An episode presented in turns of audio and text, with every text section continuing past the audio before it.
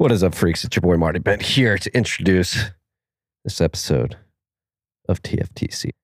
Getting the studio finally put together and sitting down, the set that that, that we have here, I, th- I think it's going to produce some good content. We're stepping it up here at T F T C, freaks.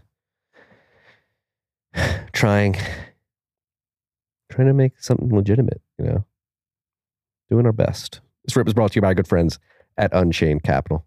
Unchained Capital is here to bring you financial services that leverage Bitcoin's native properties.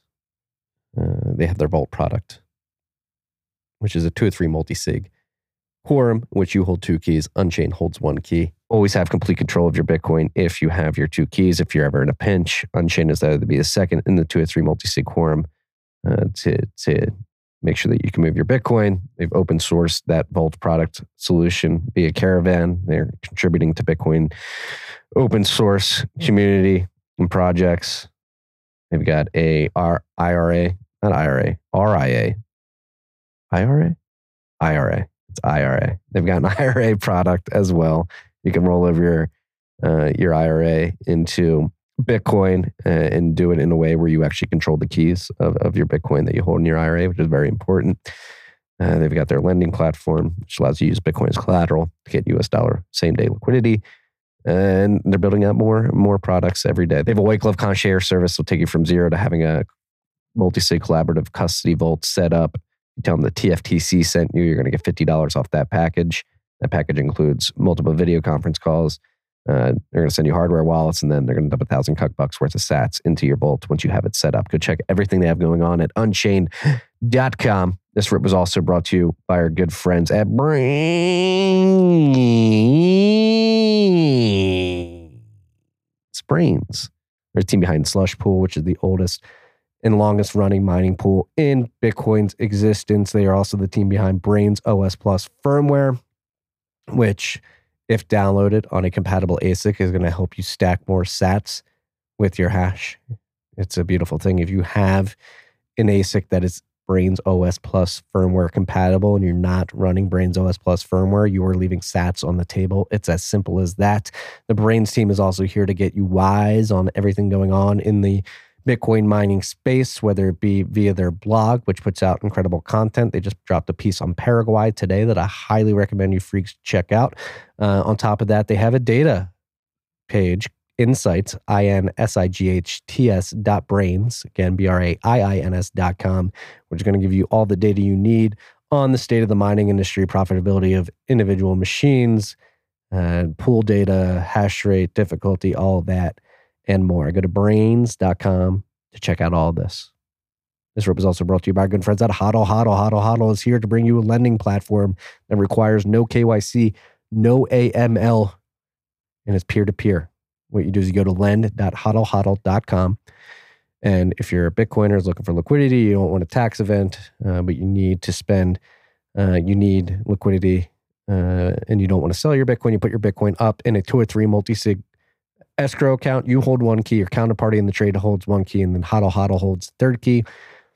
You do not have control over your Bitcoin in this. However, since you do hold one key, you have visibility into the collateral multi-sig address, well, the wallet, excuse me, which allows you to ensure that uh, as throughout the duration of your loan, your sats are not going to be rehypothecated. So if you're paying back your loan, you're going to get your sats back at the end of the day. You know it's in the escrow multi-sig wallet. Uh, you put your Bitcoin up as collateral, you get stable coins in return. Uh, and again, you pay back in stable coins. If you're a, a stable coin guy or gal and you want to get yield on your stable coins, you're not doing anything with them, this is how you do it. You go to lend dot hodl hodl dot com and you put your stable coins up to be lent out on the other side of that marketplace. Go to lend dot hodl hodl dot com. Check all this out. No K Y C, no A M L, leverages Bitcoin's native multi-sig properties, peer-to-peer. It's a beautiful thing to see. Okay. Last but not least, this rip is brought to you by good friends at the Bitcoin twenty twenty-two conference. We are two weeks, two and a half, three weeks away. We're getting close, freaks. All right. Biggest conference in the world ever. Ever. Bigger than Live Aid and the World's Fair combined. And it's going to be cooler. Much cooler. There's a bunch of Bitcoin stuff going on.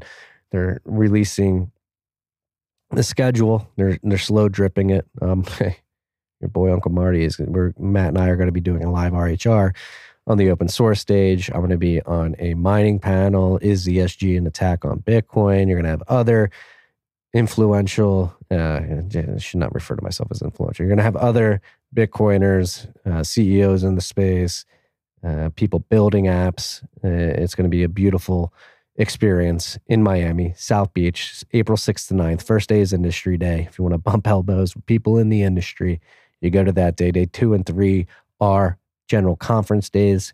Again, many stages, many talks, many panels, many demonstrations.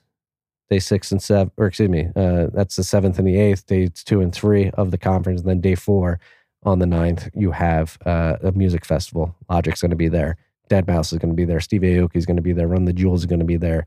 It's going to be a beautiful day. We got comedy as well going to the conference. Go to b dot t c slash conference.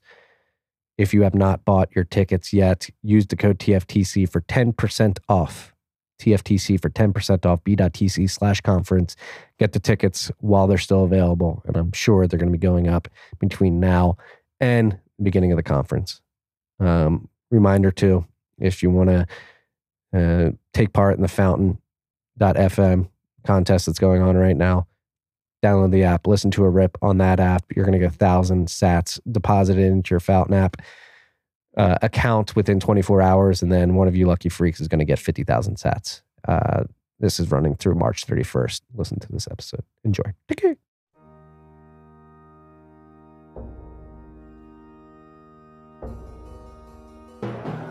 You've had a dynamic where money's become freer than free. If you talk about a Fed just gone nuts, all, all the central banks going nuts. So it's all acting like safe haven.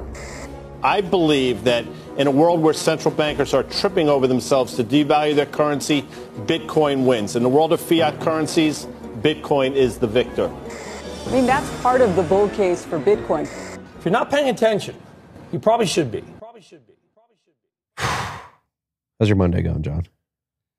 It's going, uh, it's going relatively good, but I had to deal with a lot of fiat shit this morning, so I've got that out of my way, so I'm like a little bit brighter now. Got a little walk in the sunshine coming in here, so it's getting better. Having to deal with fiat shit is never fun. No, it's not. It's like terrible. It's uh, I'm, this, this crazy stuff seems to be happening to me. It's weird, actually. Well, we can chat about this further down the road as well, but I'm trying to sell uh, real estate in Ireland and just moving to Austin now as well and trying to, like, you know, buy furniture and buy T Vs and stuff without a U S-based credit card and just have an account shut down and people refusing to sell you stuff. It's like literally like outside the financial system, and I'm only like Irish Canadian, so it's like this is this is weird. I'm learning this firsthand that it's like things are not things are not easy. No, especially when you have the path that you've had. I mean, you just alluded to it. You're Irish Canadian living in Austin. Yeah. How the hell did you end up in Austin? And how did you've got an Irish accent, obviously.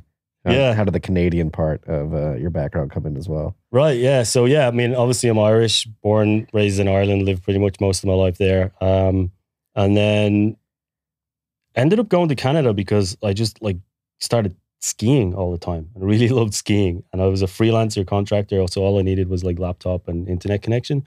So it got to the stage where I was like, we don't have any ski resorts in Ireland, obviously. So I was going on these, like, you know, ski holidays with friends from Ireland to, like, you know, Switzerland, France, Austria, like every year. And then it got to the stage where I was doing two a year and then three a year. And I was like, this is crazy expensive. Like, I should just, like, pack up and go live in a ski resort somewhere. So I made it to Canada. Um, ended up in Whistler, which I don't know if you've heard of it, but, like, one of the biggest, probably the biggest ski resort in North America, at least. Um, Really amazing place. Um, and the plan was to go, I actually had a work visa for New Zealand.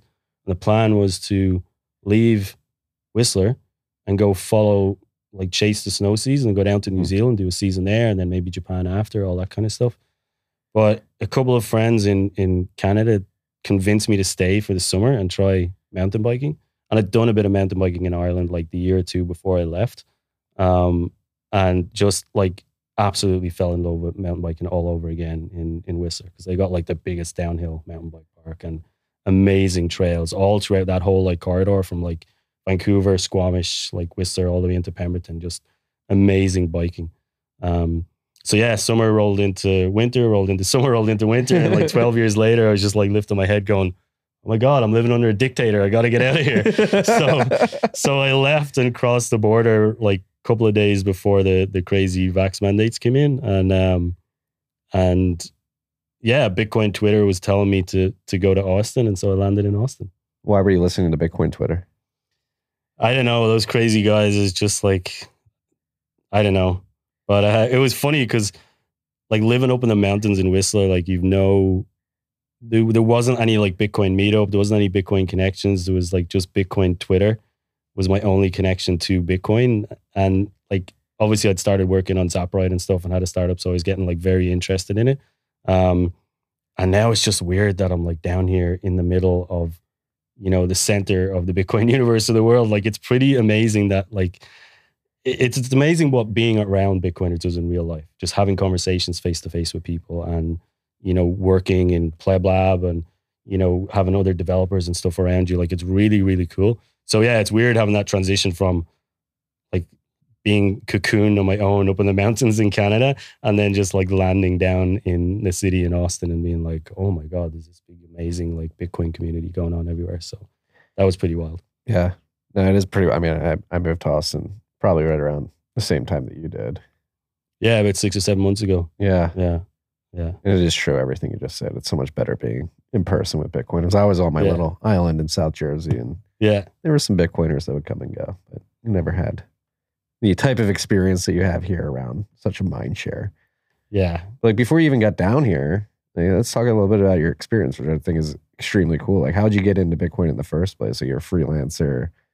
Did you get introduced to via freelancing and like getting paid um, from? So I'll go all the way back to the start. It's embarrassing, but uh, not too embarrassing, but it's kind of half funny. I'll tell that story. So I found Bitcoin in twenty thirteen. Um, I really, really wish I could remember where it was, but it was definitely reading some article online. Um, and obviously got interested in it because I'm a tech guy, web developer, like designer, like I kind of was very interested in it as soon as I read about it. So I started doing a little bit of research, and this was maybe the middle of twenty thirteen, uh, maybe like kind of like August, September, maybe a little bit later. Um, and there was this website in Canada that let you buy Bitcoin with your debit card. It was crazy because like there was really no other options, but I found this awesome website. I think it was called QuickBT, and it would allow you to buy Bitcoin just with your debit card. But it was restricted, I think, to like twenty-five dollars or fifty dollars, like every twenty-four hours or something like that. So I just said, oh, I'll try this thing out. So like downloaded Bitcoin Core, was running like, you know, full copy of the blockchain. It was like, this is really weird. Why have to download gigabytes and gigabytes of data? This seems like really crazy, but like, you know, I'll investigate. And there was no like, you know, proper like wallet software and stuff like that as well. So you're literally like writing down your private key, like character by character, making sure you get uppercase, lowercase, all that kind of stuff. Um, And yeah, so just started buying like my twenty-five or fifty dollars, whatever it was, like every twenty-four hours, waiting for twenty-four hours, a clock by, going back in again. If I'd have been smart enough, I would have just like cleared cookies and changed browsers and like just kept repeat buying every ten minutes. But um, I was really just trying to like try it out and see what it was all about.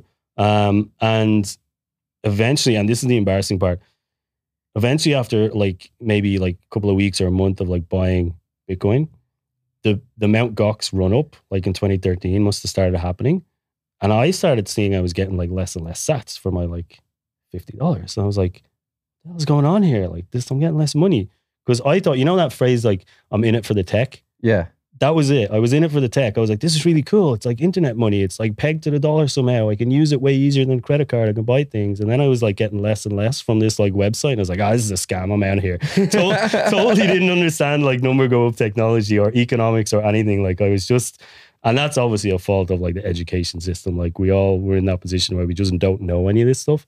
Um, so yeah, anyway, that was kind of a long-winded way of saying like, that's how I found it. Left it in twenty thirteen. Came back a little bit in twenty sixteen, and then you know, was like, oh, I think I must have read another article. And I was like, yeah, I got some of that Bitcoin stuff from years ago, like, and found it. And then again, naivety, I was like, oh, this is, I shouldn't be like looking after this myself. This is really risky. I should probably like put it somewhere. So like I Googled and found Coinbase and swept the wallet and put it into Coinbase. And, and I was like completely going the opposite of like what I should be doing. And then of course, like, you know, as soon as I got into Coinbase, I saw Litecoin, Ethereum, and everything else, and just like went on a shopping spree and and got wrecked on, you know, twenty seventeen I C Os and everything else, and got completely obliterated and wiped out um, in twenty eighteen. And then that's when I really started like looking deeper into it and really understanding what Bitcoin was um, and and the value of it. Uh, and then maybe like about a year later, this is where I was kind of thinking to myself, like, I really want to do something in Bitcoin. I want to get into the space. Like, I want to like try and contribute, but like I wasn't like a hardcore coder. I couldn't like, you know, you know, look at P Rs and go through like the Bitcoin code itself. So I was trying to find stuff, and I was maybe trying different startup ideas and things. And then eventually I just kind of thought, well, I'm a Bull Bitcoin customer, and like I use their site all the time to like buy Bitcoin. But at the time I thought, like, being a designer, like their website, like, it's terrible. So I basically like spent a weekend doing up a whole like Adobe X D like U I mock-up and prototype, and like basically just like jumped into Francis D Ms and said like, hey, long-time customer, love you, love your service, but like your website needs a hell of a lot of work. Here's something I worked on over the weekend. And he was just like, oh, holy shit, this is awesome. Like, let's, let's chat. And then, so I actually got a job as a freelancer doing that. And then I had to like invoice and get paid in Bitcoin. And I was like, all right, well, how do I do this? And trying to run B T C Pay Server. And B T C Pay Server is awesome, but I was like running one of the first like Casa nodes or something out there, and I was trying to like get it up and running and expose U R Ls and create like store U R Ls and stuff. And I, even I just didn't really know what I was doing. So um, eventually I kind of left that and then just started using my cloud invoicing software and putting on the bottom of the invoices, like, if you want to pay me in Bitcoin, like, hit me up. I'll like, we'll make it happen. Yeah. And then about a month later, they just sent a blanket email out to everybody saying, if we catch you with anything to do with crypto or Bitcoin on your invoices, we're just going to like ban you and shut your account and close you down. It's so fucked up. It's fucked up. Yeah. So, but that was the, the, the kind of final straw then, where I just said like, all right, fuck it, I got to build something myself. This is so, how ZapRite came to be. That's how ZapRite came to be. That's the, that's like the kind of long-winded way of how I got to where I was like, right, like, I need a tool. I'm just going to build it for myself.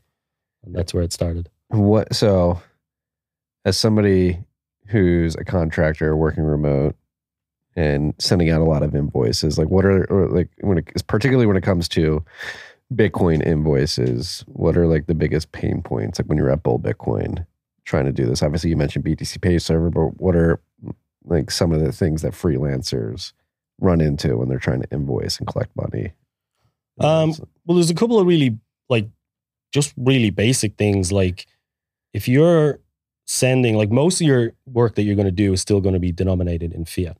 If you can get it denominated in Bitcoin and sign like a year-long contract or something, then you're winning, like, because number go up, right? You're just going to get the same like Bitcoin as the price goes up. So that's like kind of great. But most people are going to denominate in fiat. So um, let's say you're sending an invoice for like a thousand dollars to somebody, like you charge a hundred dollars an hour, you do like ten hours work, you send them a, an invoice for a thousand dollars.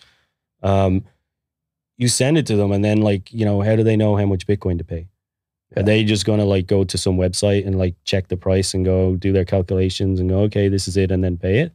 But, you know, if that happens immediately, then okay, great, like, you're probably fine with that. But what happens if it's like, you know, net thirty or net forty-five or net sixty? You don't know when you're going to get paid. So you just can't really be relying on the, the payer to do all that kind of stuff.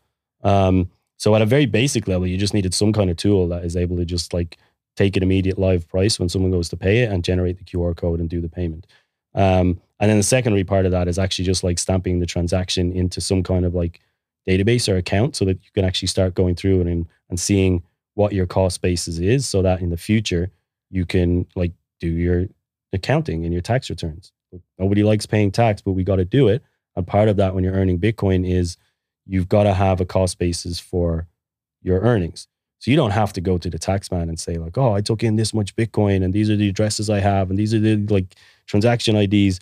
But you got to be able to say like, you know, I earned one hundred thousand dollars this year, or I earned fifty thousand dollars this year, and pay your tax on it. So you've got to have that U S D or whatever the fiat denomination is recorded as well. So, you know, that just makes your life easier in the future. So that's kind of the M V P of Bitcoin, was launched with those kind of basic features in mind. Um, and then obviously, like, there's just so much more we can expand on on top of that. Yeah. Yeah. Well, let's focus on the basic features first. Like, how do you make it happen in ZapRite? Like, how do you uh, get, like, an, like, are you guys hosting your own wallet or letting people dump in their own X pubs? I mean, I know yeah. some of the answers to these questions, but for the yeah, sake yeah. of the audience. Uh, for sure. So, um, like, I'm absolute, like, hardcore Bitcoin self-custody maximalist. Like, I don't want to have any funds for customers. I don't want to host anything. I don't want to run wallets. I don't want that regulatory nightmare. I don't want that headache. Um, and I want to just, like, you know, teach people to self-custody. And part of that is, like, we're not going to provide you with a wallet. You've got to come to ZapRite with your own wallet.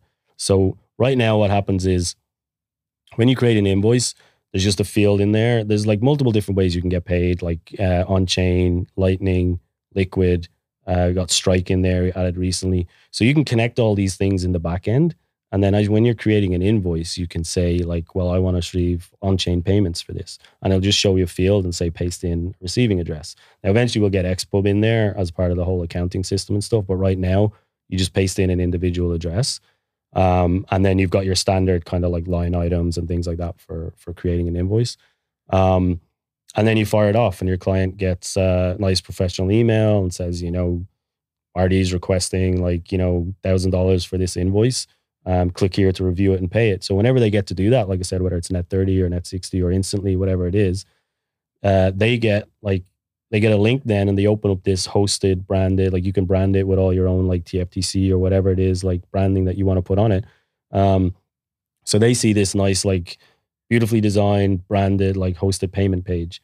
Um, and when they go to pay, then we just do a quick, like, live check of the price, and then take your, like, do the calculation for the amount of B T C, take your Bitcoin address, show the Q R code, and then that's it. Or, or if it's Lightning, if you've connected your own Uh, Lightning node, like, we allow people to connect directly to their Umbrel or Mynode or anything like that through L N bits, so they can just put in their Tor address and, like, invoice read-only key. So we just get access to basically ping their node and generate, receive invoices. So that's how we can get Lightning, like, self-custody straight to their node. Um, and then Strike as well. If you've got a Strike account, you can just literally plug in your handle, click connect, and then we'll generate all the Lightning uh, Q R codes from that. Um, so it's the same kind of idea. It's like, you have to connect your own accounts. We don't want to do any kind of custodial stuff at all, which is why we don't ask for any K Y C or anything like that. Um, so yeah, everything's basically just kind of done on the fly, calculating live prices, generating Q R codes, and then when the payments are made, just, like, watching mempools, doing all that, and then firing off uh, transactional emails. Yeah, it's pretty sweet. And as somebody in the space who invoices for Bitcoin, I've been using B T C Pay Server for this to date, and it's been serviceable, but again, Uh, I think the, uh, I think what you're building at ZapRite is extremely interesting and useful due to just, like, the suite of products and the U I specifically that, that makes it, like, easy, intuitive, yeah, um, and and communicates with you. And you're even working to, like, integrate B T C Pay Server into yeah, this as well. Absolutely, like, B T C B T C Pay Server is amazing. Um, as is, like, OpenNode, all these other products, like, they're really good products. Um, but I think where the difference with ZapRite is, you know, on one end you've got, you know, B T C Pay Server, which is, like, like I said, it's amazing, it, but it's very technical. You need to be running a node. You need to know what you're doing to set it up. So, you know, let's be honest, like, right now, the vast majority of people are not going to do that. If things get easier in the future, obviously, where everyone's running their own node, great. But, like, right now, um, that's only a small subset of people. And then on the far end of the scale, you've got something like OpenNode. Again, OpenNode's a great product, but it's, like, full K Y C, full custodial, like, charges one percent, like, all that stuff. So ZapRite kind of sits in the middle where, like, we'll allow you to connect to third parties like Strike if you've done your K Y C there, or maybe you want to connect to Voltage to spin up a Lightning node so you don't have to run it yourself. Or maybe you just want to, like, put in, like, a hot wallet X pub and get your on-chain transactions that way. So we, we'll just provide this beautiful U I U X wrapper around all of the native services that Bitcoin offers and third-party companies offer as well. So yeah, we'll integrate B T C Pay Server, OpenNode, Voltage, Strike, like, any any company that, like, has an integration that we can offer, we'll offer. Um, and, and like I said, just offer these additional enhanced services on top of what they might not get with these other services. Then can you invoice for fiat as well? Like I've noticed an A C H uh, connection. There's we. I've added some basic tabs in there where you can add manual information. So for A C H, for example, you can enter your A C H information, and if that will just show up as a tab on the hosted payment page. If you put in a Bitcoin address and A C H, they'll just have a tab that they can flick back and forth, whichever one the payer wants to use. Like if you want to offer them both options, maybe you want to put in a Bitcoin address, but you're not sure whether they will pay or not. You want to offer the backup. So the A C H, when you, when the payer clicks that, it'll just show them your A C H details. And it'll just say like, use these details to make a payment. So they got to go into their like online bank and do it manually. So there's no automated stuff in there. Um, now, I do want to get stuff in there that I think might be able to happen in future, depending on how a lot of Bitcoin wallets work. Like for example, the Strike integration that I've got in there at the moment, it's, I mean, we know the way Strike works, right? It's basically just moving dollars around the world, but using the Lightning Network. So even if you connect your Strike account to ZapRite, and we'll generate a Lightning Q R and allow people to pay like with any Lightning wallet, the money still gets settled in U S D in the person's Strike account. So I know there's other services out there that are starting to come out with these kind of like neobank Bitcoin apps where they give you A C H details, account numbers, and routing numbers. So maybe in the future, there's a more kind of seamless thing that like ZapRite can do where we can offer fiat payments. But it's something I want to try and like resist as long as possible, because I'm not trying to build a tool that makes it easier for people to make fiat payments. I'm trying to build a tool that makes it easier for people to earn Bitcoin. And, and spend Bitcoin, because I think the circular economy is like absolutely pivotal. Um, like hodling's great, but like we need to be spending and using Bitcoin. We need people earning it, spending it, buying things. Um, so, I mean, I resisted putting in Stripe for, mm-hmm. for forever. Like I just don't want to have like credit card forms in there. Like Stripe has a really cool A P I where I could allow people to connect their Stripe accounts, and then I could show a credit card form and they could do fiat payments on the invoices. And it would still be non-custodial on my behalf because it would go straight into the person's account. But I just don't want to do that. Like I just don't want to, you know, offer that service. Maybe if it has to happen in the future, you know, I'll deal with it then. But right now I'm just focusing on the, the Bitcoin stuff. I love it. And to get into that, like why do you think it's important to stoke the circular economy, and what could something like ZapRite do to to push that forward? Well, I mean, I think everybody watching this podcast will probably understand why it's important, uh, why Bitcoin is important, particularly with everything that's going on now with like inflation and all that craziness. Um, but I think on a on a kind of more more important level, maybe is, well, maybe more important, I don't know, but like something that I certainly hadn't considered until I moved down to Austin is it's like, I think it's getting harder and harder for people to like interact with most fiat companies without providing like a crap ton of K Y C. Um, it's, there's, so, I mean, an example that I use is like, since moving down to Austin, I've been trying to buy like IKEA furniture, trying to buy like over the weekend, I tried to buy a Best Buy T V and they basically just shut down my account and said, we're not working with you.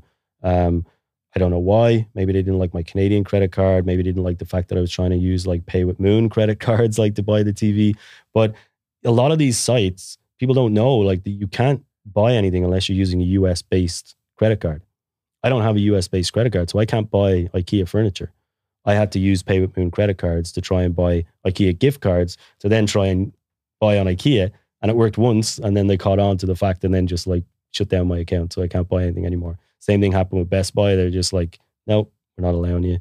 Um, and I'm seeing that more and more. So the, the point I'm trying to make here is that even somebody as an Irish Canadian living in the so-called like, you know, first world, Western world, like supposedly not excluded from the financial system, I'm finding that I'm more and more excluded from the financial system. And I think the, the reason is because, you know, when the internet came out, everything was amazing. Everything was, you know, wow, we can do all these like credit card payments online, and people can have e-commerce, and people can set up their own stores. And isn't this amazing? Like mom and pop stores can like spin up like e-commerce shops and like take money online. And it was like, it was great. It was great for like a decade or two. But now I think we've kind of like crossed the Rubicon where it's like, it's not useful anymore. Like it's becoming so like restrictive that it's very, very hard for companies to operate taking payments online without going like running this gamut of like K Y C and regulatory stuff. So it's getting to the stage now where companies like IKEA, they just don't give a shit.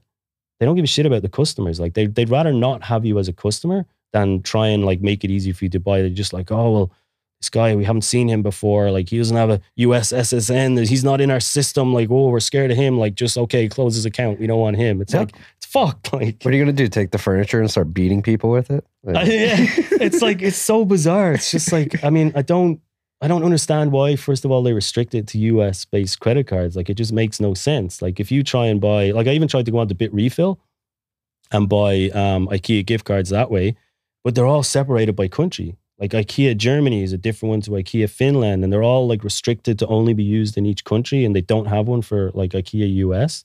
Um, so, yeah, it's, like, it's really, it's really crazy, and I'm kind of finding more and more. Like, even when I came down here, like, I tried to... We don't have Uber up in like B C where I was, at least not when I was there. So I came down here and I'm like installing like Uber and Uber Eats and all these like apps on my phone and like trying to put in credit cards. And it's just like, no, not taking that one. No, not taking that one. It's like, I'm like scratching my head going like, I thought we were in this like first world like country where things were supposed to be easy. So even I'm finding that Bitcoin is like hugely beneficial to me just to be able to pay bills and use Pay with Moon to like get credit cards and pay where I need to use those. So, I mean, I can't imagine what it's like for people in other countries like that live in like way worse situations. So yeah, to go back to your to your question, like the reason it's so important is because I think we've crossed this Rubicon where it's like companies are just going to make it harder and harder and harder for you to interact with them unless you can jump through these hoops and and pr- provide all this information and prove you are who you are. Um, and if you don't fit their, you know, profiling in their database, it's uh, it's you know, you're out. See it's, you later. It's insane, man. Like, yeah. Because you had that E U politician come out, I believe yesterday or earlier today, because uh, they're putting a yeah. a, a law in front Tony of the somebody, E U. Was it? Or Paul somebody, or I remember seeing that tweet. Yeah. But uh, essentially just saying, like, all right, there's going to be a vote, there's a proposal in the E U to mandate that Bitcoin wallets uh, enact the same like financial action task force rules that exist for the traditional system, which is you need to have information on both the, the sender and the receiver in any transaction. How fucking crazy is this? Like, I just want to buy a shitty yeah. couch. I'm sorry for saying yeah, like a yeah, shitty yeah. couch, but or like, like a T V. Like, why do you need all this information? But this is it. Like, and the, but the craziest part of it as well is that, like, so we all know Bitcoin's peer to peer.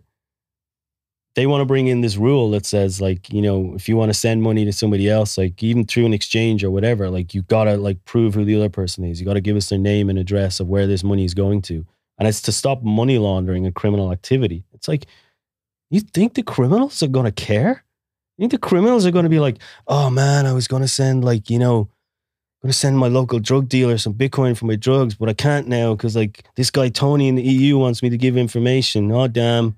Guess I'll just go drive some old people to the grocery store instead. Like, it's so stupid. It's like, none of this is going to stop anything. It's just more for surveillance and just to try and, yeah, just to try and get you like into this system that they can control you much better. And another thing too, like Bitcoin specifically, since it's a push system, like, and all these laws are about like preventing fraud and money laundering that many think is enacted by identity theft, uh, it can't happen with Bitcoin. Like, you have the private keys, like nobody can steal. I mean, somebody could steal your private keys. It's, it's harder than stealing credit card information. Private keys can be stolen, but you can make an assumption uh, for a wide swath of uh, transactions that are made on the Bitcoin network that the person who actually owns the Bitcoin is yeah, uh, instigating or uh, inciting that transaction, broadcasting that transaction. Yeah. yeah, and so you like you don't need all this overprotection data collection policy um, because you can, you can probably, with a high degree of probability, uh, so you have certainty that the person sending the transaction is the person who actually owns the Bitcoin. Yeah, one hundred percent. And I've always had a problem with that whole identity fraud thing, anyway, because you know. First of all, like if if identity fraud happens, the first thing the bank will do is they'll phone you up or they'll send you a letter and they'll say, oh, sorry, sir, you've been the victim of identity fraud. And like the first response to that should be like, well, no, I haven't. You were the victim of identity fraud. Like you fucked up. You got fooled because someone walked into your bank and showed a fake I D and you got fooled. Like that wasn't me. You were the one who was supposed to be responsible for looking after this stuff and you failed. So like you said, now that responsibility comes back onto me because I have my private keys. And so none of these laws are needed anymore. They're all just superfluous for like, you know, some old crap fiat world that we like had to live in for a while. But um, yeah, that, that whole thing just annoyed me anyway. It was like they're bringing out laws that they say are here to protect us, but they're the ones who are responsible for our information at the end of the line anyway. Um, and just, it never made sense. Never sat right with me at all. No. And they just insecurely hold this data, get stolen. Yeah. Oh, we need more laws to take more data because all the data got stolen. Yeah. Wait, what? Yeah. Exactly. Yeah. Yeah. It's like, let's just like, you know, let's just like govern you harder because like we can't do it right the first time. So let's just bring more laws. But yeah, I mean, we've seen, you know, all the, all the kind of hacks that have happened recently, particularly in the, in the Bitcoin space and stuff with basic services like email campaigns and stuff. And it's just like, you know, I remember the BlockFi one from like a year or two back.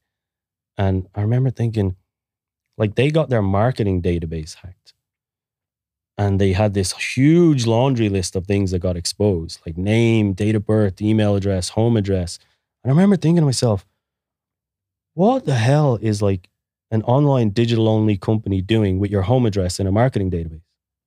Like it makes absolutely no sense. But here they were saving your home address into their market. Like what were they going to do? Print out some flyers and post them to your house? Like it made absolutely no sense that your home address was in there.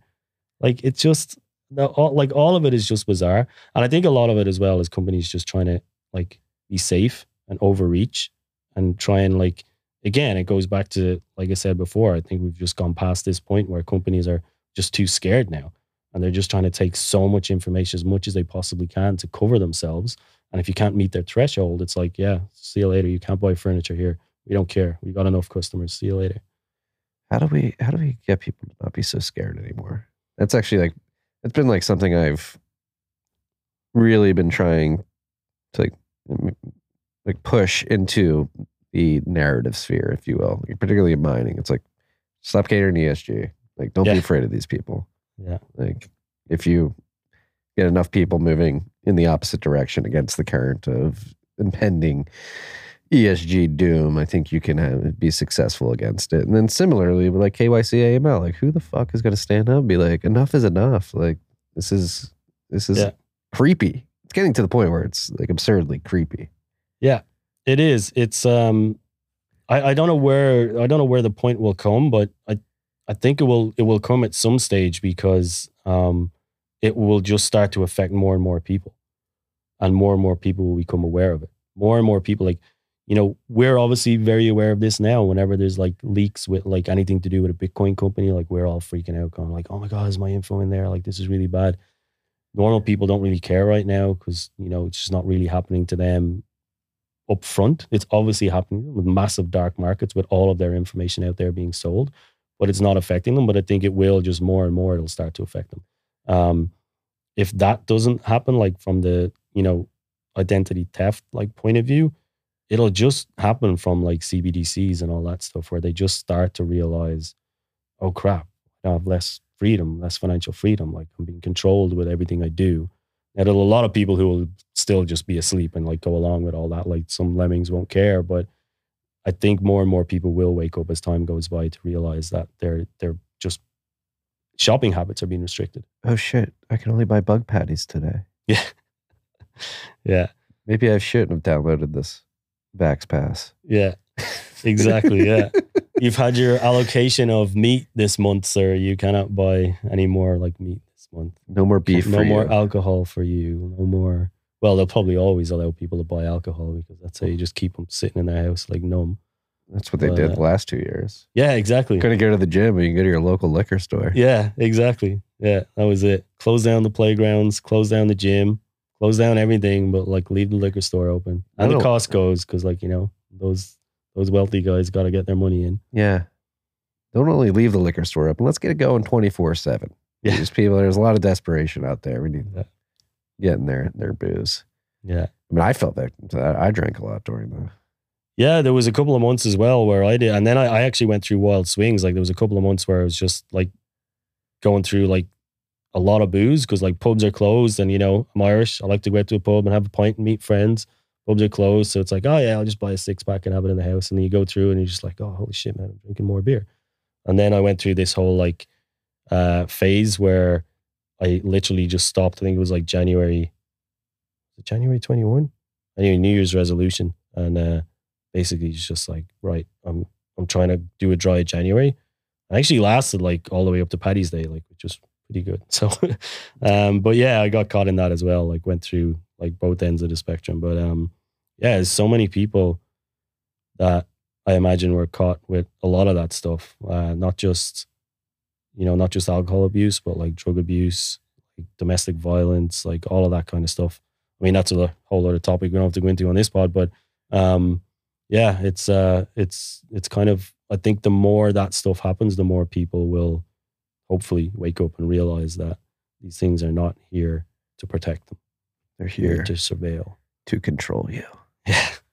It's uh, it seems so obvious to us. Like, this is like, look at what's going on. We're continuing yeah. down a slippery slope that leads to like complete control. Yeah, that's, I feel like I go back and forth between like black pill, white pill. Are people waking up? Are they not? I know it's it's like, yeah, I guess it depends what mood you're in. You feel optimistic and it's like, yeah, people are waking up, and then you go outside and see some like clown world shit and you're like, oh my God, this is like ridiculous. But it's, yeah, I mean, we were all like that at one stage, and that's the thing. I mean, I know certainly I was like, I knew nothing about, you know, how the deep state worked or nothing about economics and how it was all just like, you know, strings pulled by Wall Street and all these like central bankers in the background. Like I knew nothing about that. Um, and obviously Bitcoin opened my eyes to all that stuff, and I, you know, educated myself and came around to it. And I try my best to do it to like friends and family and everything, but most people are just immune to that kind of education. They just... That curiosity. Yeah, just don't wanna, they just don't want to know. Like it's too much, it's too much for them to deal with, right? They got their lives and they got stuff to do, and they don't want to know that like, you know, these inherently evil people are running the world and they don't have their best interests in heart. They want to think that these politicians are good people and they dedicate their lives to make sure that like your life is better. Like, you know, these are people who go fifty years in Congress, sixty years, like to, to make sure that your life is better. All of a sudden they like, you know, end up with like hundreds of millions of dollars of like property and stocks and stuff, and it's like, oh, I wonder how that happened. Pete's related handkerchiefs. They, uh, it's uh, it's fucked up, man. Yeah, it's becoming obvious now with the Bidens and that laptop. That a lot of the information on that laptop is yeah, proving that's, to uh, be a bit incriminating. I haven't been following too much of that, um, but I've seen some stuff pop up. I've seen you tweeting about a few other people. I've honestly, I've like. Twitter's my only um, Twitter's my only social media connection to the world. Like, cut everything else out, um, and I've pretty much created this nice echo chamber of like Bitcoiners on on Twitter. Is that bad? No, I think it's like I think it's awesome. At least it was. But now with all this like Ukraine Russia stuff and like even everything with like Will Smith last night, I'm just like my feed is just starting to fill up with garbage, and I'm just like. All these Bitcoiners that I thought were like, you know, had better things to do with their life, and my feed is just full of this shit that like I just don't want to hear about and don't care about. Um, I mean, obviously the Russia-Ukraine stuff is like, you know, terrible when people, innocent people die, like, and these masters of war just like play their games. Um, but, you know, I tried to not get involved in all that stuff. So I'm even kind of just contemplating like switching off Twitter for a while because I can't do it. But like, it's hard because I obviously have a ZapRite account for like, for Twitter account for ZapRite as well. And that's my only, you know, outlet for that. So I don't know, maybe I need to hire like a social media intern or something and just say, deal with this. Like I'm out of here. It does get very noisy. I've actually been using Twitter less um, over the last few weeks. Just because I'm busy. And that, that's actually, I've been very optimistic the last few weeks. And I think it's because I'm busy just seeing everything. That's yeah, work on. Pulls you out of that. Like work, when you got stuff to do, you're like, you know, life's good. Yeah. Right? Like when you find like, it's just like idle hands, right? Like you just, you always find this other stuff to occupy your time. And if you don't have anything to do, you're going to be on Twitter, like doom scrolling, doom scrolling. Yeah, exactly. It's, uh, yeah, it's not good. It's not like, even before all this kind of annoying, like politics, real world shit was starting to get me down, I just knew I was spending too much time on Twitter anyway. Even just looking at Bitcoin stuff, I was like just scrolling way too much. I was like, no, I got to start up. I can't, I can't spend time like doing this. So I've been trying to be good at not spending a lot of time on it. And now, like this whole, you know, everything that's going on now, last couple of weeks as well, I'm just like, oh, this just gives me a good excuse to kind of switch it off. Yeah. And you're very yeah. busy. I mean, you got big plans for ZapRite. I should yeah. disclaim ten thirty-one's an investor in ZapRite. Yeah. Oh, yeah. Right. Should probably say that. Um, yeah. So ten thirty-one's invested halfway through uh, raising a, a pre-seed round, and obviously ten thirty-one in there like uh, from the start. And that's been awesome. Like you guys were like my, you know, number one pick. Not just saying that because I'm sitting here with you, Marty. Um, but no, it's been amazing to have you guys on board. Um, and it allows me now to just kind of like hit the ground running faster, because now I can hire, like I'm going to, um, you know, hire a full stack engineer. There's going to be a job going up on Bitcoiner Jobs on that, like pretty soon, probably hopefully sometime this week. Um, and then, yeah, just like a huge ambitious roadmap that, you know, a lot of stuff connected to invoicing and accounting and stuff like that as well, but just some other kind of side stuff as well that I'm thinking through my head that I kind of think could easily be like integrated in. Um, So a lot of, yeah, a lot of, a lot of potential to build something like really, really cool here. But, you know, when you're just solo founder like myself, there's, there's limited time that you can do stuff. And then I'm dealing with like, you know, trying to get immigration visas and trying to sell a real estate in Ireland and trying to like, you know, get and move into an apartment, buy furniture, all that kind of, like, it just sucks your time out every day. But now um, I'm starting to actually, you know, get a handle on the, the plan on what I want to move forward with. Um, and then obviously like having a, a full-time engineer on that will be like an amazing, um, amazing help with all of that stuff. Um, signed on Nate from V P engineering for Bull Bitcoin as advisor, which is, I'm like, dude, I'm like, I'm so stoked about that. Like he's like, literally he's been there right from the start. Um, I, I got to know him when he was still at Verify. Mm-hmm. Um, and like, obviously through working with Bull Bitcoin, and I worked with Verify as well.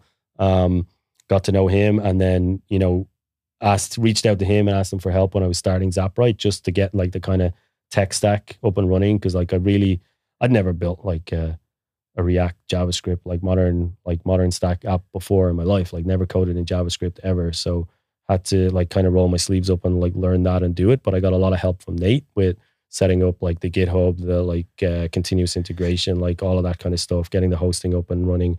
Um, And a lot of the other kind of like integrations, database integrations and stuff that needed to be done. So he's been phenomenal. He's been like amazing, amazing help from the very start. Um, knows the product like inside out, uh, and has just been like a great friend over the years. And now obviously like has moved down to Austin as well. I was in the process of moving here, and we both kind of came down at the same time, independent of each other. I'd never met him in real life. It was all over Zoom calls and stuff. Um, same with all of the Bull Bitcoin guys. Um, I'd always just had Zoom calls. So we all just happened to move down here at the same time, which was like amazing just to have those guys here. I remember like a couple of days in just meeting them at, um, at uh, Whistler's bar actually down in, in East Austin, and just being just so stoked to like give him a hug and shake a hand and buy him a beer and be like, oh my God, this is amazing. Like finally get to meet you guys. But yeah, having Nate on board has been like, that's something I'm really, really stoked about, because um, he's a phenomenal engineer, uh, and he's, you know, he's going to be, you know, he's really going to help with kind of guiding like the dev team and like helping out with like kind of, you know, hiring and stuff like that. And, and uh, that side of stuff, which is, like I said, I'm not, not an engineer. I don't consider myself an engineer. A lot of people try and call me like a front end dev, but you know, maybe that's a little bit of a stretch. I could call myself that, but I mean, if you've um, gotten the product to this point, I think you, you can consider yourself an engineer. It's very beautiful. And you know, cheers, Marty. Appreciate that. It's uh, yeah. I mean, I'm I'm starting to kind of come around to that now and take that kind of, you know, take, I'll take those points for sure. It's um, I'm kind of proud of what I built. I probably spent a little bit too much time on the front end, but um, it looks good, and I get a lot of comments on that, so that's uh, that's pretty awesome. I wanted to try and build something that was a little bit different, you know. I just didn't want to have another Material U I bootstrap app like that was, you know, the same as everything else. Um, but at the same time, like when you're when you're kind of launching a startup like this, you don't really want to spend too much time on front end because it's all about proof of concept and, you know, trying to get people using it and getting feedback and stuff like that. But, um, you know, hopefully the design helps. I think design is, you know, I'm a design nerd. I'm a graphic designer by trade. It's what I went to school as. So, like, I think design is hugely important, um, particularly for like services and apps like this, like the software side of it, like the the consumer retail side of it. Um, I think design needs needs to be thought about for sure, as it does with all of these apps. But I think because we're working in a brand new space, like a Bitcoin space, where a lot of this stuff just hasn't been done before, um, then I think we're dealing with like a lot different like U I U X uh, um, components mm-hmm. and things that have to be like obviously like, you know, thought through. So, and that's where like things like the Bitcoin design, like Slack and stuff like that, is like hugely beneficial. Um, so it's great to have people like thinking through all these things and creating frameworks and discussions and, you know, having regularly like, uh, you know, meetups and stuff about how design needs to be thought about for all these new, um, you know, services that are going to spring up. So yeah, I think it's an important part. So, um, I think that's definitely where my skill set has come into play, but it's been really fun, like learning React and stuff as well. And doing all that, like, uh, JavaScript stuff as well has been awesome. Yeah. I mean, I've said it many times on this show. We have Ben Trisha on, Uh, who's contributed to the Bitcoin Design Guide. Uh, I've tweeted about it. I think, like you just said, the, the design landscape in Bitcoin is so wide open. Like if you're a designer and you want to actually like make your mark on the world and like create design flows and U X flows that have that are innovative and have long-standing stature, like Bitcoin is the perfect place. The ecosystem to come in and start building those experiences and those interfaces, yeah. Because like you mentioned, there's so many new variables to take into consideration when uh, you you put Bitcoin into the mix, like address structure, hot wallet, cold wallet, Lightning, all that stuff. Yeah, needs design and experiences built on top of it. Yeah, absolutely. Because even you know, even as like Bitcoiners, like sometimes a lot of this technical stuff is confusing, um, and you know. Obviously, like a lot of that stuff is back-end stuff that devs will figure out. And so it's up to the front-end guys then to just like figure out, okay, well, you know, this is something that hasn't traditionally been of importance in like, you know, maybe a traditional fintech app, but we got to incorporate it in here. So let's think about new ways that we can do that. So that's like really exciting. Um, but yeah, I think everything, like everything has to be rebuilt on the Bitcoin stack. I mean, everything that we think of, like every single service out there, like has to be rebuilt. So if you're, you know, if you're a designer, um, marketer, like whatever it is, and you're trying to think of a way to get into Bitcoin, you know, like my early story that I was talking about, like just kind of figure out what your skill set is and, and then just like go to the, the Bitcoin community and say like, this is my skill set. This is what I'm thinking of doing. This is how I think I can contribute, like point me in the right direction. Um, and yeah, I think there's going to be a lot more opportunities for people like that to to provide um, benefit to the Bitcoin community based on their particular skill set. Yeah. And then you can build a product. One day you can wake up and be like, oh, I was helping out Bull Bitcoin. And I ran into a problem where I needed to get paid. And I, I wound up building a product that allowed me to do that much easier. Yeah, well, they're, all, they're always the best products is something that's built out of a need that like the founder had. Um, Because, you know, you're trying to solve a real world problem right from the start. Whereas, you know, sometimes people build products that they're not sure if, you know, there's going to be a need for it. But, you know, invoicing, you know, invoicing and accounting in particular, I think is going to be huge in, in the next kind of like decade or two. Um, Why do you think that?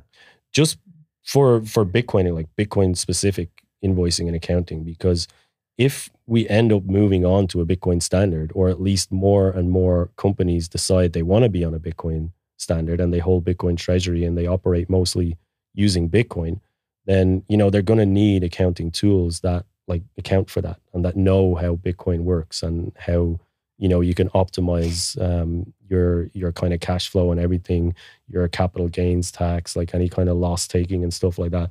Um, like there is, uh, there is, like a lot of tax tools and stuff out there that do like a lot of that stuff around trading. Mm-hmm. Um, like there's a ton of those tools where you can just like, you know, connect to your Binance, your Coinbase or whatever, like, and they'll tell, tell you all that kind of like tax stuff.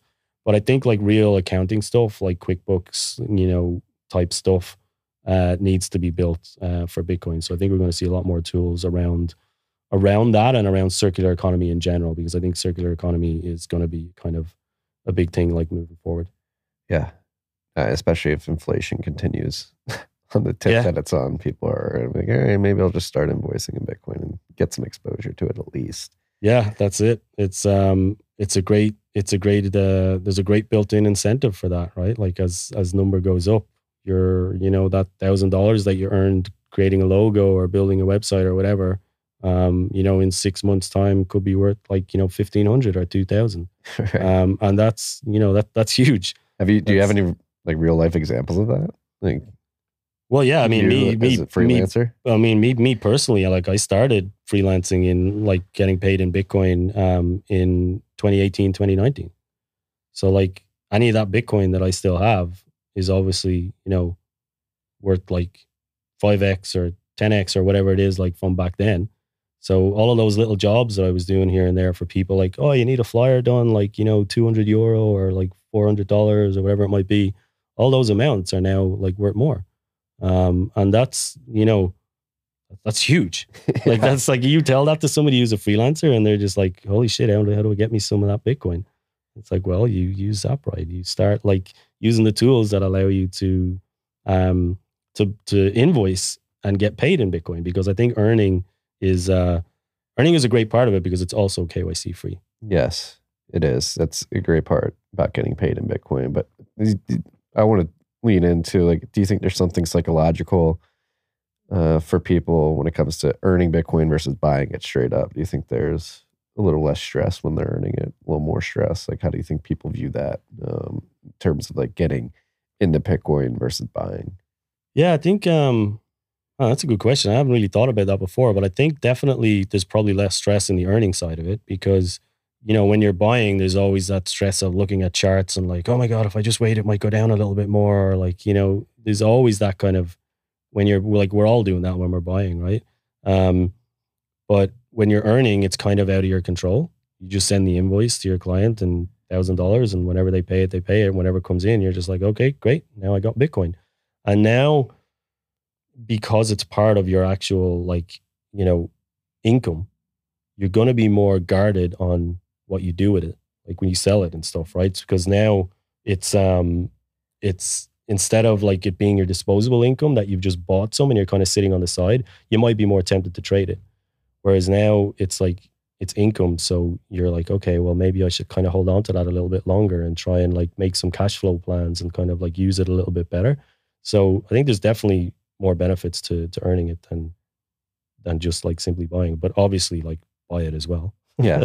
No, I mean, I would agree. Yeah. Somebody buys, earns, earns cash, buys. Uh, it's uh, the earning, earning feels good too. Earning Bitcoin. There's nothing better than, yeah, for this podcast, sending out an invoice to an advertiser and they pay in Bitcoin. And yeah. It's like, wow, I'm reading these ads and I got paid Bitcoin for it. It's, yeah. It's great. It's awesome. Um, and you know, similarly, on the flip side of that, the spending side of it as well is I think we need to encourage more people to spend. Um, you know, obviously... You're, you're going to trigger a lot of people. I'm going to trigger a lot of people. Um, but, you know, whether you...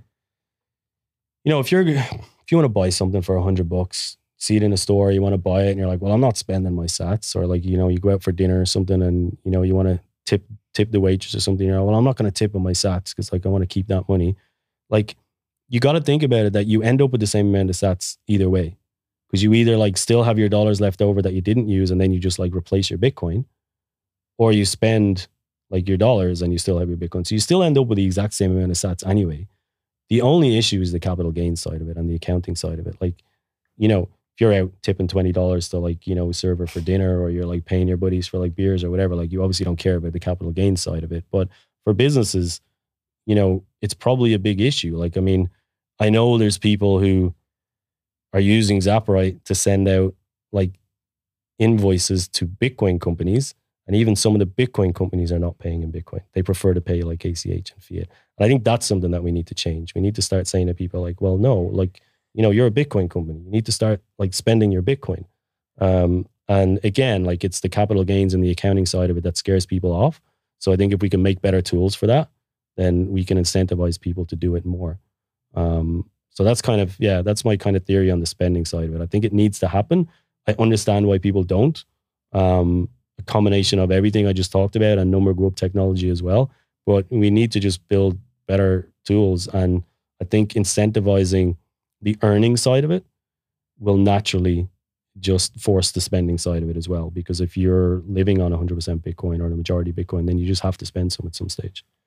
No, I mean, I've, at C F T C, we're, we're finding that out. We, uh, a lot of our revenue is shifted towards Bitcoin.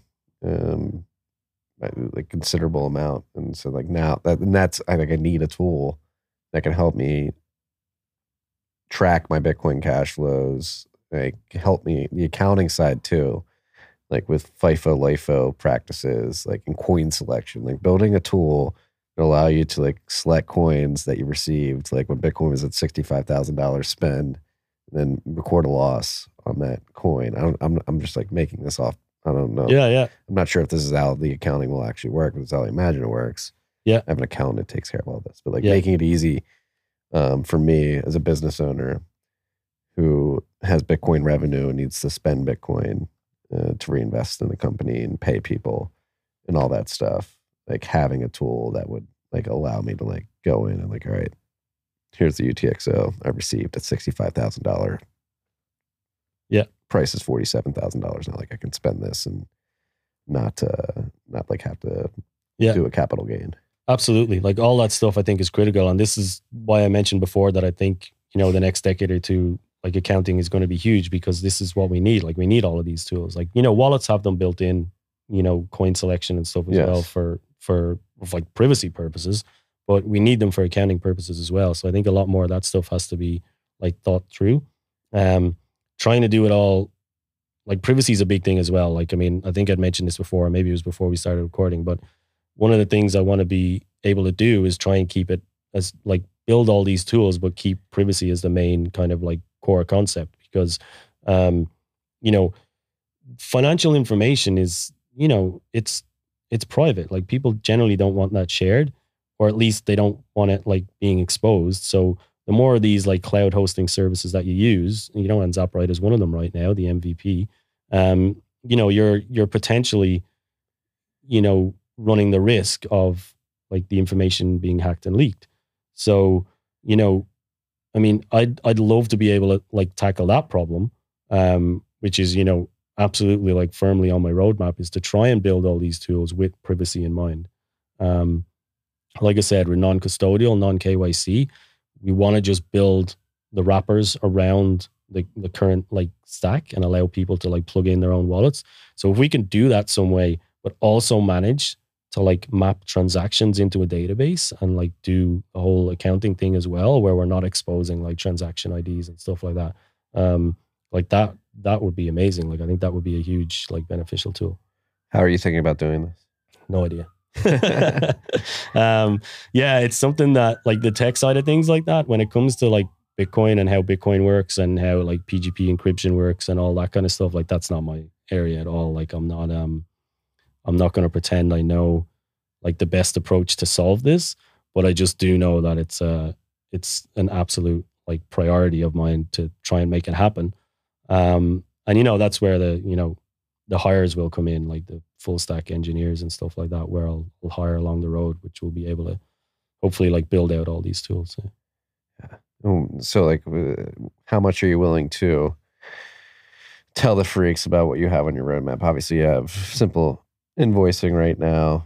Um, you're mentioned accounting, like, will this just be a full invoicing accounting software? What, what other sort of trinkets? Um, trinkets is probably the right I word, think but. uh I, yeah I know what you mean. There's uh there's probably um yeah there's some things that like I you know I've been chatting to people at meetups and stuff like that and and and different things on online, so like you know most people are probably aware, um but there's some things that I I think there's would be good like additional services to have in there, like donation pages, crowdfunding, um you know ticketing systems, all of this stuff that like people, you know, could use, like small businesses could use, um, you know, maybe some like merchant services stuff in there as well, like making it easy to just put like checkout buttons on websites and things like that. Um, there's a whole bunch of stuff like that that could be easily added in now that the like kind of core functionality like is in the the invoicing part of it. We've got the transactional emails and the live price checking and all that kind of stuff. So like natural, natural like next step is add in like donation pages and, you know, particularly when everything in Canada like happened around the the, the stuff up there, um, it kind of became clear and I spent a bit of time thinking about it and I just thought like, you know what, there's there's enough donation stuff out there right now. Like I'll think about how I can, you know, do that in the future. Um, but, you know, maybe that's something that comes in um, at some stage. Like I said, tickets, you know, kind of like Eventbrite competitor. I think it'd be really cool to just do a full on like lightning ticket like service. Um, you know, other things like that. But then again, at the same time, I kind of got to be careful. I don't spread myself too thin. I don't want to try and, you know, add in all these like bells and whistles like right now um, without actually just trying to get like a core product out there.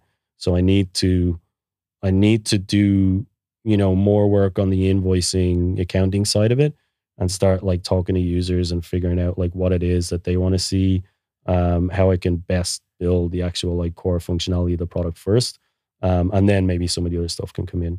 Um, but yeah, I think there's just so much potential for a product like ZapRite um, in the future, because like I said, we're at this, we're at the start of this kind of period now where the whole circular economy stuff will start to take off. More and more people are going to start like earning it, spending it, using it.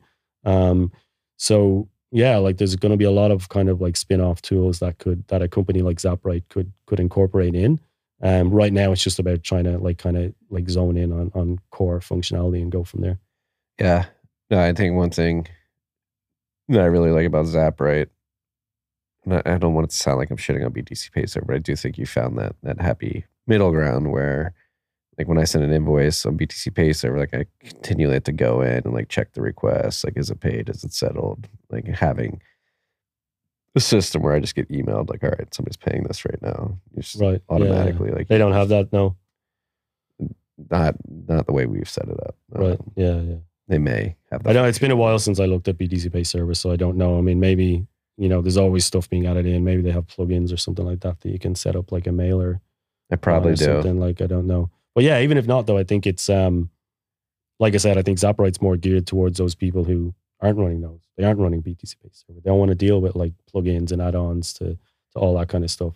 Um, so I think there's definitely a, a different market there for sure. But yeah, I mean, B T C Pay Servers, we'll, we'll get that integration in there as well. So even if people do want to run their own nodes and run their own B T C Pay Server, we'll just, you know, get your A P I key and invoice read-only key and we'll, We'll throw it in there and we'll just give you a, a better U I U X wrapper around it.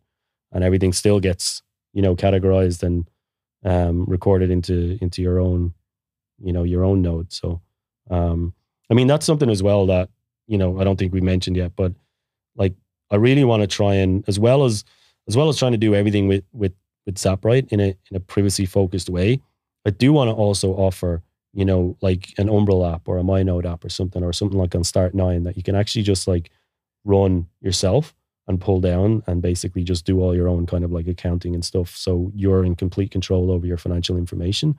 Um, and, you know, I was talking to, to Lisa from Blockstream recently during one of the events here, and she's doing a really cool accounting system on like C Lightning, mm-hmm. um, which, you know, is, is really cool as well. I listened to the podcast where you had her on, she explained it. Um, Like like all of that type of stuff I think is really cool because, you know, she's she's building a tool where, you know, it's just pulling information from the node and it's giving you these like graphs and charts, but, you know, it's it's not exposing any of the information. Yeah. Um, and I think that's, you know, I think that's the way we should all be thinking about building like products in the future is, you know, trying to trying to trying to keep it as self-custodial as possible. And not having these like huge honeypot databases of information. Um, you know, obviously the M V P is is not set up that way for ZapRite, but we still take like absolute minimal. I mean, you only need an email address to sign up, but um, definitely looking at ways of, you know, removing ourselves from a lot of the the the third party services like that can be like a threat in the future.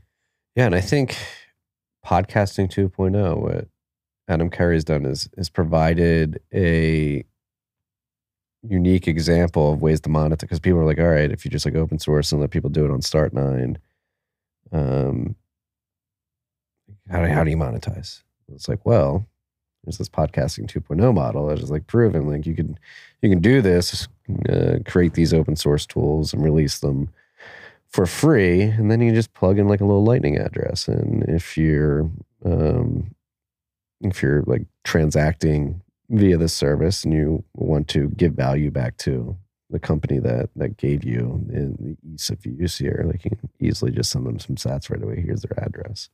Yeah.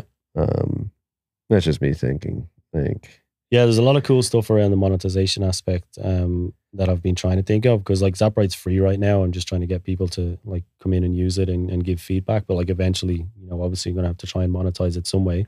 Um, I don't want to go the custodi- custodial route that, like, say, OpenNode is gone, where I can charge like a percentage on volume. Um, you know, if there's a way of doing it, I'd, I'd, I'd do it that way, I think, because it scales better and it's fairer as well. Like somebody, say, who's using this in El Salvador or Nigeria or something is not going to pay like a thirty dollars a month SaaS fee or whatever it ends up being. Like, you know, that might be palatable for like, you know, Western world, but it's not going to work. So like the percentage volume stuff scales a lot better, is a lot fairer for that. Um, you know, I put out a tweet. I think I, I think I might have tagged you in it actually there recently, and, and Luke as well, and and Odell and stuff about B I P twenty-one, um, because there was a way. You know, this is another controversial thing, so we won't dwell on it too much. But like B I P Pay had introduced like B I P seventy, I think, which allowed you mm-hmm. to actually like split, like create a Q R code like that split. Um, like a uh, it was like the B I P twenty-one like U R I scheme, but allowed you to create, think, two outputs, but it was controversial because it was a B I P Pay and they ran it over H T T P S and nobody liked it, and so eventually it just got pulled out of Bitcoin Core, I think in version zero point two point oh, I think. Um, so, you know, I just, after the the the talks on Bitcoin Takeover Day and the discussions around like B I P twenty-one again, I kind of just put that tweet out again just to kind of see if there was any like interest in discussing it. It doesn't seem to be. Um, but yeah, I mean, something like that, I think, would have been ideal for ZapRite, because it would have allowed me to create Q R codes where I could just like say, take your Bitcoin address and, and funnel like, you know, ninety-nine point nine percent of the funds to your address, and then just like zero point one like would go to to ZapRite, um, and it could just be done. It would allow it would allow me to monetize my service but stay non-custodial, um, and that's, I think, like, these options are, are going to be important in the future, because it allows services like ZapRite to stay non-custodial, but still maybe charge um, like a fee on top of transactions. Um, Lightning might be able to do that. Like maybe there's some like cool D L C or Taproot stuff coming in the future that that might help with that. Um, but yeah, I think they're they're kind of really interesting monetization tools that I'd, that I'd like to explore more. Yeah. It's, again, like when it comes to like the design space in Bitcoin being an open landscape, like it, it, not only designing experiences and visually and functionally, but like designing businesses and how you monetize. Yeah, like, yeah. I think, um, I mean, I think it was Grant's post, was it, about the like Sats, Sats flow. Sats flow. Um, and that's something that I've been like, you know, like thinking about quite a lot. And that post kind of like hit home a lot, is that like, you know, whatever way I monetize, I would love it to be in Sats. Like I, I started off building a um, Stripe subscription service, um, just because they've got like a really good A P I for working with their like uh, sc- subscription service stuff. So I built it in very early on in ZapRite, and I was like, okay, this is ready to turn on like whenever I start doing it. And I actually turned it on at the very start, but was just giving out free codes to give people, you know, twelve months like free service. And then I just turned it off, and I just said, no, like, I don't even want to put that in in the future whenever I start charging. Like, I want it to be like a Sats flow type model, um, because I think that works the best. Absolutely. Um, it's, you know, as a business, you want to be earning Sats yourself. Like ZapRite's helping people to earn Sats on their side, but we also want to earn Sats on our side. Like, we don't want to be taking in dollars and have to worry about immediately converting them to Bitcoin. Um, as a Bitcoin company, we want our treasury to be in Bitcoin, and if we can earn it directly from subscriptions, then even better. Yeah. Yeah, I think uh, the Bitcoin treasury meme is going to grow. I mean, obviously Saylor and Jack and Elon put it on the map, but yeah, when it comes to small businesses like T F T C, your local merchants, startups like ZapRite, yeah. like it's yeah, it's going to become more and more popular. It it is. Um, I mean, being a being a founder of a Bitcoin startup, I'm kind of like, you know, probably tuned in a little bit more to what's going on in that whole startup area with V C and funding and stuff like that. And I know there's a ton of companies, Bitcoin startups out there that are raising a lot of money right now. And if most of them put their treasury, put a lot of that like V C money into Bitcoin, you know, it may get to a stage where they don't have to raise again. They've just got such a big like stack of Bitcoin that like that that's what they use to pay their staff and like pay expenses and do all that kind of stuff. So, I mean, the whole V C landscape could be very different in ten or twenty years time, right? You got a lot of these companies that may not have to ever raise again. Or if they do, it'd be like very minimal amounts for like small, you know, small bits of equity that, you know, V Cs might not be interested in. Yeah. Um, so, you know, that that's where Grant's post comes in, like where, you know, V Cs need to start thinking about the more low time preference stuff. They need to start looking at these Bitcoin companies going, okay, like these guys have a potential to earn sats and become like a proper like Bitcoin company with a treasury and like a sats flow, like incoming, um, and start to pick out those businesses and invest in those. Otherwise you just get left behind. Yeah. Um, the traditional fintech stuff is, is not going to be around too much longer. No. Right. It's because like the financialization of the world has corrupted so many people's views of allocating capital, right? Yeah, particularly in like startup world, obviously. Oh yeah, it's it's, it's bonkers. Yeah, um, yeah. Sorry to cut you off. I don't know if you're going to finish that, but I had an example I was going to give of a, a a headline I just read recently where this like traditional Silicon Valley startup, fintech startup. I can't remember the name of them now, but they were basically a like a, a layaway company, mm-hmm. and they allowed you to buy like, you know, a t-shirt or something and spread it over like four different payments like on credit or something. And they raised something like fifteen million in like a seed round or something. I remember thinking to myself, like, this is disgusting. Like it's it's literally disgusting. Like we're throwing money at these companies who are incentivizing bad financial habits from like consumers. Oh yeah, you walk past the shop and you see like a sixty dollar t-shirt. Like not only should that t-shirt be ten dollars in the first place, but now it's like sixty because of inflation. Now they have to like spread that over four payments because they can't afford it, but they're being incentivized to buy it anyway because like, look at this nice like fancy like fintech company that's going to allow you to do it. And like these companies are raising like fifteen million dollars. And I get it because in this crazy clown world we're in, they'll probably make a killing in the first few years for their investors, but it's disgusting. Like, yes, I hate it. Well, the culture incentivizes it too. The culture of conspicuous consumption. You walk by a store, like, oh, I'll buy a sixty dollar t-shirt when I can't afford it. Yeah. Yeah. A lot of people think that way. Yeah. Uh, yeah. And yeah, no, again, like the, the great, the great definancialization. That's what I think DeFi is, the great definancialization yeah. of the world. And, I like that. And yeah, people have not, and pe- many people screech about it. You can't have deflation. You can't have prices going down. You can't have yeah. uh, a money with a fixed supply. Like, it's happening. Yeah. It's gonna that, be that good. Argument is so daft. It's like, people are not going to spend if they know that their savings are going to be worth more in the future. It's like, well, maybe they won't spend on like frivolous crap that was like made in China, like for like, you know, two cent and sold to you for twenty cent because, you know, if it breaks, you just buy another one. It's like, you know, this is, this is the stuff we need to get away from.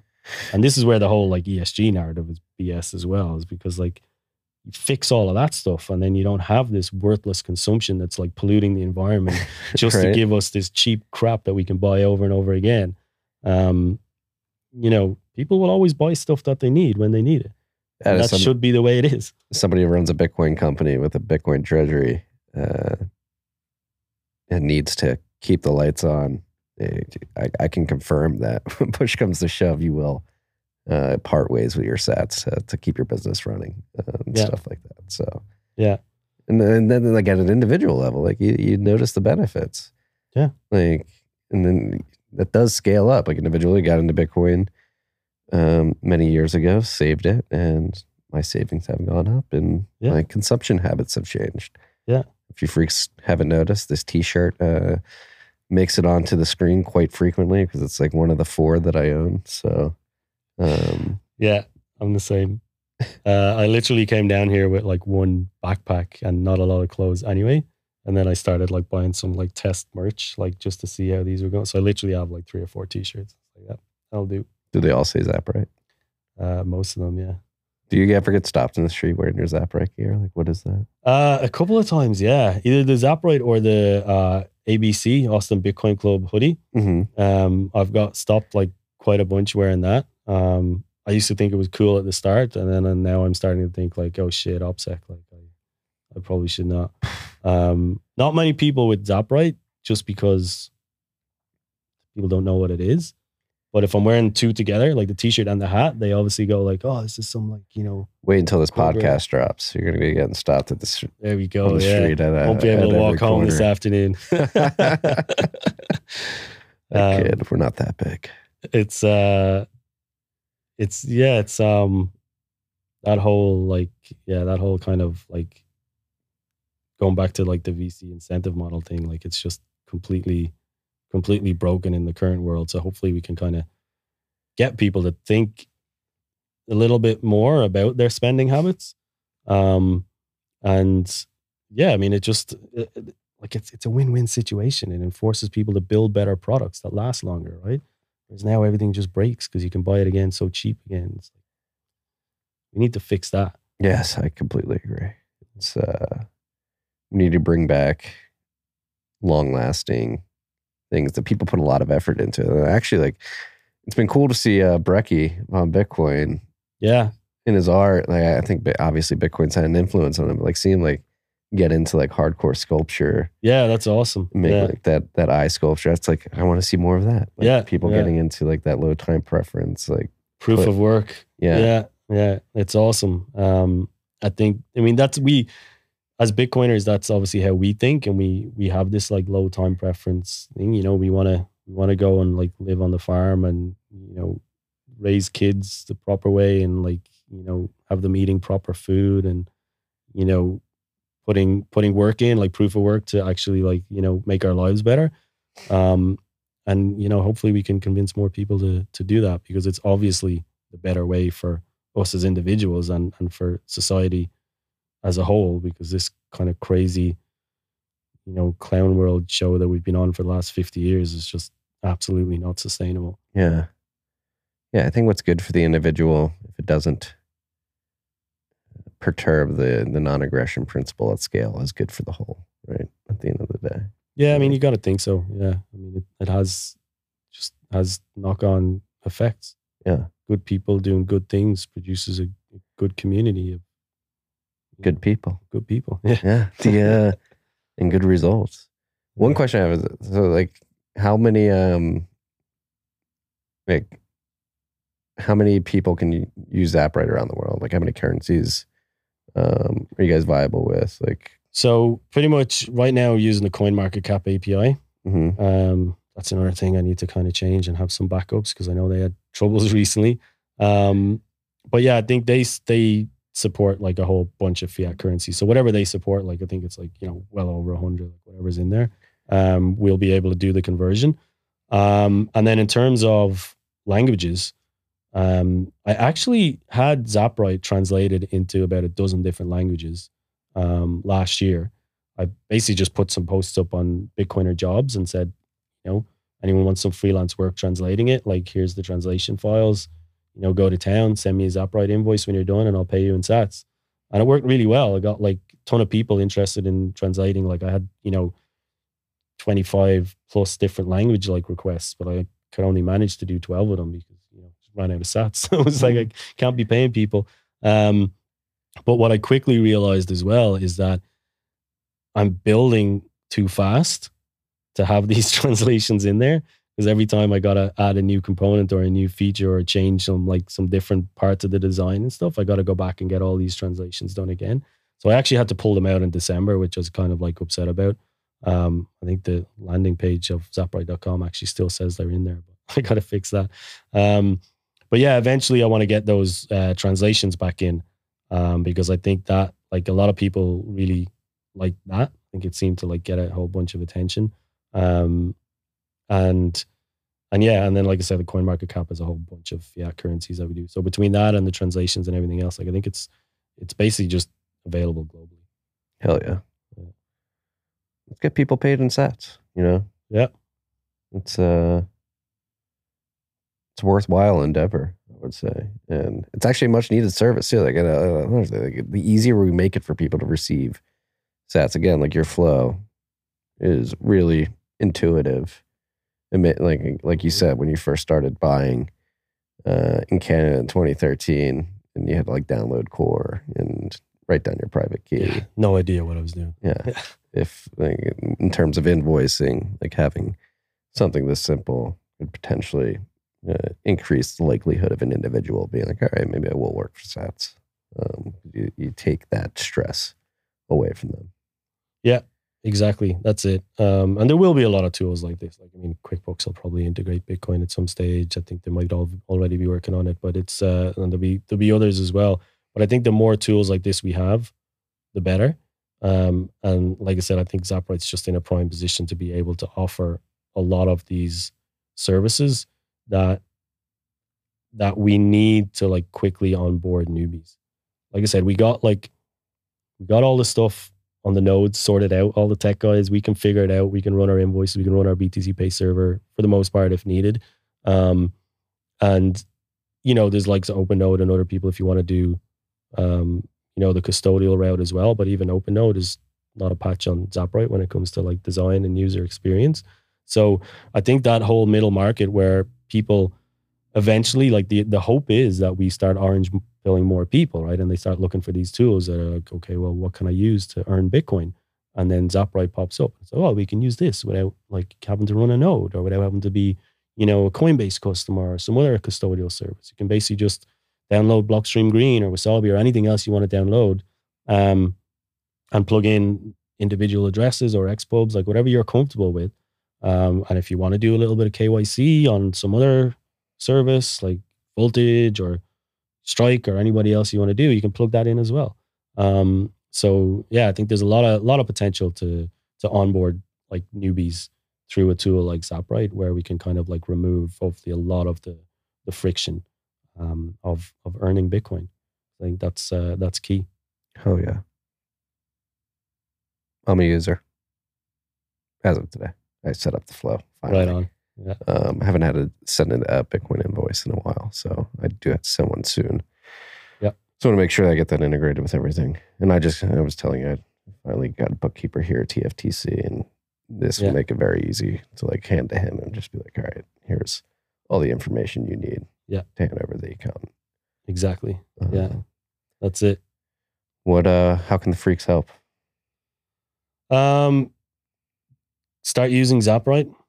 Like I said, it's free right now. Um, get in there before we start charging for it. Um, sign up. Just need an email address. Uh, no K Y C. Um, start using it. Send invoices. Um, send feedback. That's really what I need right now is like more people using it, giving feedback, how it all works, any bugs, anything that's going wrong, any feature requests, suggestions that they might have. That would be, you know, that would be amazing. Is uh, is just to start using it and and seeing if it fits their need. If it doesn't fit their need, they need something else in there, let me know. I'll, uh, I'll work to get it in there. Um, or, or yeah, or even just get on, get on Twitter at ZapRite app and just start DMing or, you know, um, or getting on the timeline and start just flinging me suggestions and, and stuff on asking questions about, you know, if you need help onboarding or you want to, you still got questions about it, like ask me. Cause I know the, The marketing website needs a, a massive revamp. That's kind of next on the to-do list. Um, so yeah, basically just like hit me up. Happy to happy to chat, jump on calls, get feedback, do all that stuff. You've got a job posting on Bitcoiner Jobs too, full stack dev. Uh, coming up soon, not there uh, just now, just uh, finalizing that and we'll get that up soon, hopefully this week. Mm-hmm. Um, yeah, so look out for that. Um, and then, um, yeah. Um, Other than that, yeah, just use it. Use it, see if it works. Go through the flow, see how easy it is, because it is really, really simple. Um, you can you can you can have an invoice sent in like, you know, two minutes. Nice. Um, it's a really simple tool to use. But yeah, the the getting the user feedback is uh is crucial. That would be awesome to get more people using it and sending me feedback. Where can they find it? Uh, app dot zaprite dot com. Uh, the marketing website is just zaprite dot com. Um, so there's, it's just a simple landing page. There's not too much information on it, but there's a little bit of F A Q and stuff on there. And there's a blog, blog dot zaprite dot com, where I'm starting to add different articles and tutorials on how there's a, I think there's an article there on how to create your first invoice. So you can go through that before you sign up and see how easy it is. Um, but yeah, first step is just app dot zaprite dot com. Punch in an email address. You'll get like a passwordless sign-in link and you can go from there. Works beautiful on mobile as well. Mobile friendly. Um, yeah, go for it. Go to town. Do your worst. Send me your feedback. Outside of ZapRite, like what, what parting notes do you have for the freaks out there? Um, I guess, okay, so there's one thing that I think I've mentioned this before and I always try and mention it whenever I can. Um, I, well, two kind of things. One of them I mentioned before, but one, like community is, is hugely important.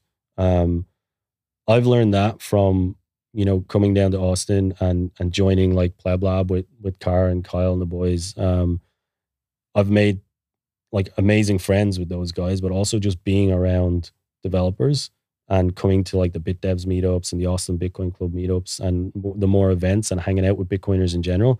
Um, it's, it's hugely beneficial if you want to like learn more, but even if you're like thinking about a startup and, and trying to do something in the space, um, community is huge. So I know we got G, who's just started the San Antonio meetup as well. So, you know, start meetups in your area, go to meetups if there already is meetups, um, and, and just don't, don't sleep on the community aspect of things because it's, it's huge. It's how we, it's how we build, um, it's how we build the kind of like strong, um, groundwork of, of like just kind of orange pillars, just going, doing their business and trying to get everybody on board. I think is definitely a ground up movement.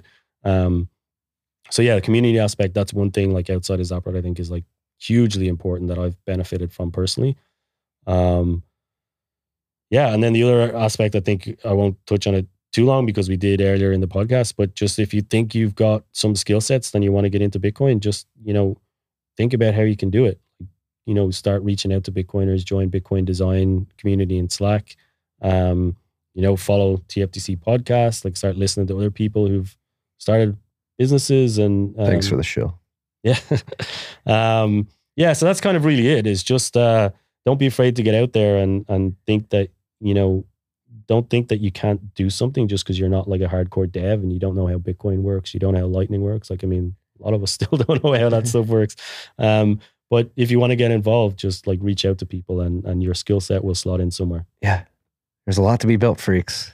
get, to, get off the sidelines. We could use you. Um, and that's why I'm pumped that, uh, that we were able to finally sit down. It's been fun getting uh, getting drinks with you every once in a while here in Austin. And yeah, we'll have to go for a pint again soon. Yes. Uh, it's time. We didn't, we weren't able to do it on Saint Patty's because of uh, BitDevs and yeah, all the shit going on that day. Yeah, there was a lot. That was a busy week. But that was an awesome week. Oh, it was awesome. It was. I'm still like tired from. I'm still recovering from that week. Yeah. Now we had to roll. I'm going to Houston this week, and we got Miami next week. Are you going to be in Miami? Yes. Yeah, I couldn't make it last year. I couldn't get out of Canada with all the COVID nonsense. So uh, they were kind enough to roll over my ticket to this year. So I'm pumped. I'm going to be there. Oh yeah. Not in any kind of ZapRite capacity. I still. Uh, Still hadn't managed to get uh, get sorted for any of that stuff, but um, you know, I'll be there networking and hanging out with people and going to after parties and just generally experiencing Bitcoin Bitcoin conference for the first time. So yeah, stoked! I'm pumped. It's going to be bigger than the World's Fair in in Live Aid combined. So prepare yourself. Right on. Yeah. All right. Well, I'll definitely see you in Miami. Hopefully, see you later this week. Thank you yeah. for coming, dude. Thank you for having me. It's been a blast. Peace and love, freaks.